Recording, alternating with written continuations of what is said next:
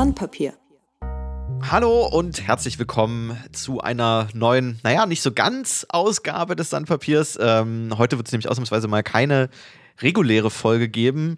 Ähm, stattdessen haben wir so ein paar kleine Ankündigungen zu machen, wie es mit dem Sandpapier künftig weitergehen wird. Ähm, und deswegen ist auch Martin bei mir. Hi Martin. Hallo. Und äh, genau, wir wollen ein paar Kleinigkeiten besprechen. Und zwar wird sich einiges ändern. Ähm, was heißt einiges? So viel ist es gar nicht. Wir haben uns entschieden, das Sandpapier künftig nicht mehr in einem wöchentlichen Rhythmus zu veröffentlichen, sondern auf einen zweiwöchigen Rhythmus zu wechseln. Ähm, Hintergrund ist ganz einfach, äh, dass es tatsächlich gar nicht so easy ist, immer jede Woche so eben eine Folge rauszubringen. Und es gab jetzt so ein, zwei Situationen, wo sich manchmal, zumindest bei mir, so ein bisschen also meine, die Folgen, die ich aufgenommen habe, manchmal ein bisschen mit der heißen Nadel gestrickt angefühlt haben. Und ähm, um da der Qualität quasi äh, nicht entgegenzuwirken, haben wir uns dazu entschieden, da ein kleines bisschen mehr Luft zwischen die Folgen zu bringen. Ähm, außerdem sollen uns ja nicht die Themen so schnell ausgehen oder so, keine Ahnung. Genau, deswegen äh, künftig wahrscheinlich immer in der ersten und dritten Woche eines Monats eine Folge des Sandpapiers. Genau, das ist die eine Veränderung und ich werde wahrscheinlich oder wir werden tendenziell auch die Anmoderation ein wenig verkürzen nach circa 25 Folgen wissen, glaube ich, die meisten Hörerinnen und Hörer, was das Sandpapier nun eigentlich ist. Äh, und zur Not steht es ja auch immer noch mal in den Shownotes drin. Deswegen können wir da, glaube ich, etwas knapper werden. Das ist die eine Änderung.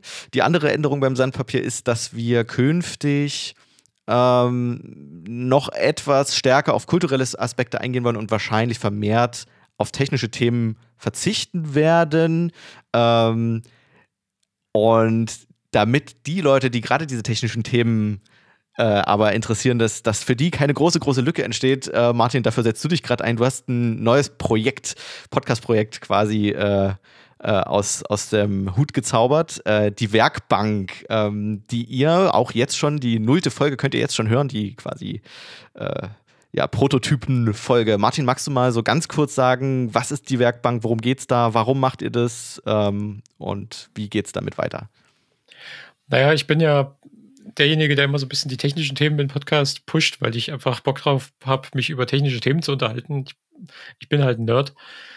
Ähm, und das hat sich in letzter Zeit irgendwie eigenartig angefühlt, weil der, unser Sandstorm-Podcast irgendwie sehr, er ist sehr, sehr kulturell und das ist auch gut so, weil wir unter, wir beschäftigen uns halt sehr viel mit Kultur bei Sandstorm. Da gibt es auch eine ganze Fundgrube an Themen, die man so, über die wir uns unterhalten können und wollen und da immer mal irgendwie jede fünfte Folge oder so da plötzlich Hardcore-Technik zu machen, ähm, fühlt sich irgendwie eigenartig an. Und äh, da habe ich ein bisschen halt drüber nachgedacht, wie, wie könnte man das, wie könnte man das besser lösen und habe mich mit einem guten Kumpel von mir, dem Gregor, hingesetzt und wir haben ähm, eigentlich relativ spontan einfach mal in ein Mikro gesprochen. Und dabei ist halt die Nullfolge rausgekommen vom, von der Werkbank. Ähm, die Idee dahinter ist es eigentlich, Gregor und ich, wir verstehen uns beide so ein bisschen als Handwerker im Softwarebetrieb. Wir sehen Software als Handwerk an und ähm, unsere Werkzeuge auch so ein bisschen als Werkzeuge, wie man sie aus dem Handwerk kennt. Und die Idee war, dass wir uns quasi in unserer Werkstatt nach getaner Arbeit einen Klappstuhl nehmen, zusammen hinsetzen und äh, einfach mal ein bisschen drüber schwadronieren, was wir so gerade machen, woran wir so arbeiten, was uns daran interessiert, mit welchen Techniken und Werkzeugen wir das so machen, was wir vielleicht Neues gelernt haben. Und äh, dabei geht's ziemlich quer durchs Beet. Wir haben in der Nullfolge über die JVM gesprochen und über alle möglichen JVM-Sprachen und wie wir die einsetzen und wo wir sie mögen und wo wir sie nicht mögen. Ich denke, das wird auch so ein bisschen das Format sein die Werkbank ist deutlich länger als die, das Sandpapier, zumindest im, im Schnitt. Ähm, wir streben irgendwas zwischen einer und zwei Stunden an. Und die erste Folge hat, glaube ich, eine Stunde, acht Minuten oder sowas. Ähm, da haben wir also ganz gut getroffen. Und die Idee ist tatsächlich immer, dass wir eigentlich mehr oder weniger uns unterhalten über die Dinge, die uns so interessieren. Wer also einen Themenpodcast erwartet, ist da falsch. Wir labern dumm.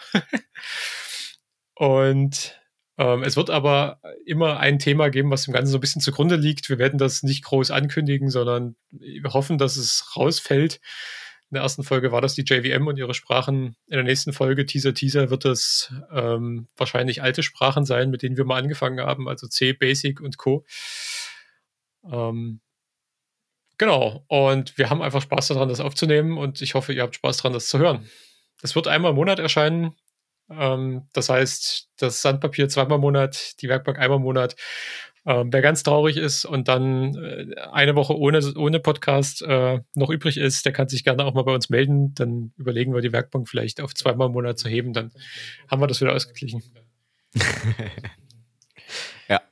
Ähm, den Spaß an der nullten Folge hört man euch auf jeden Fall an. Ähm, ich finde die Folge sehr, sehr gelungen. Ähm, Danke. Ja, cool. Äh, ich würde vorschlagen, ähm, viel mehr soll es an dieser Stelle auch eigentlich gar nicht gewesen sein. Wir werden jetzt im Anschluss gleich mal so einen kurzen Teaser aus der Werkbank ähm, hier abspielen.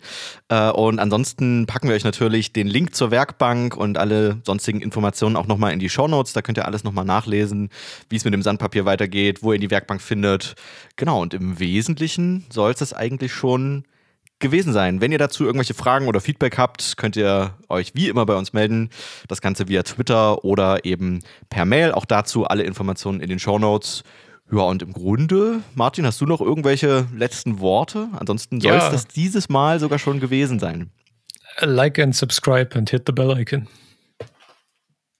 Oh ja, genau, die Glocke und äh, ja, gut, dass du.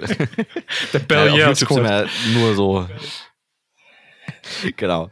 Okay, ähm, dann danke dir, Martin, äh, fürs, fürs Erklären, was die Werkbank ist. Und wir hören uns dann in der nächsten Sandpapierfolge wieder. Bis dahin, macht's gut. Ciao. Tschüss.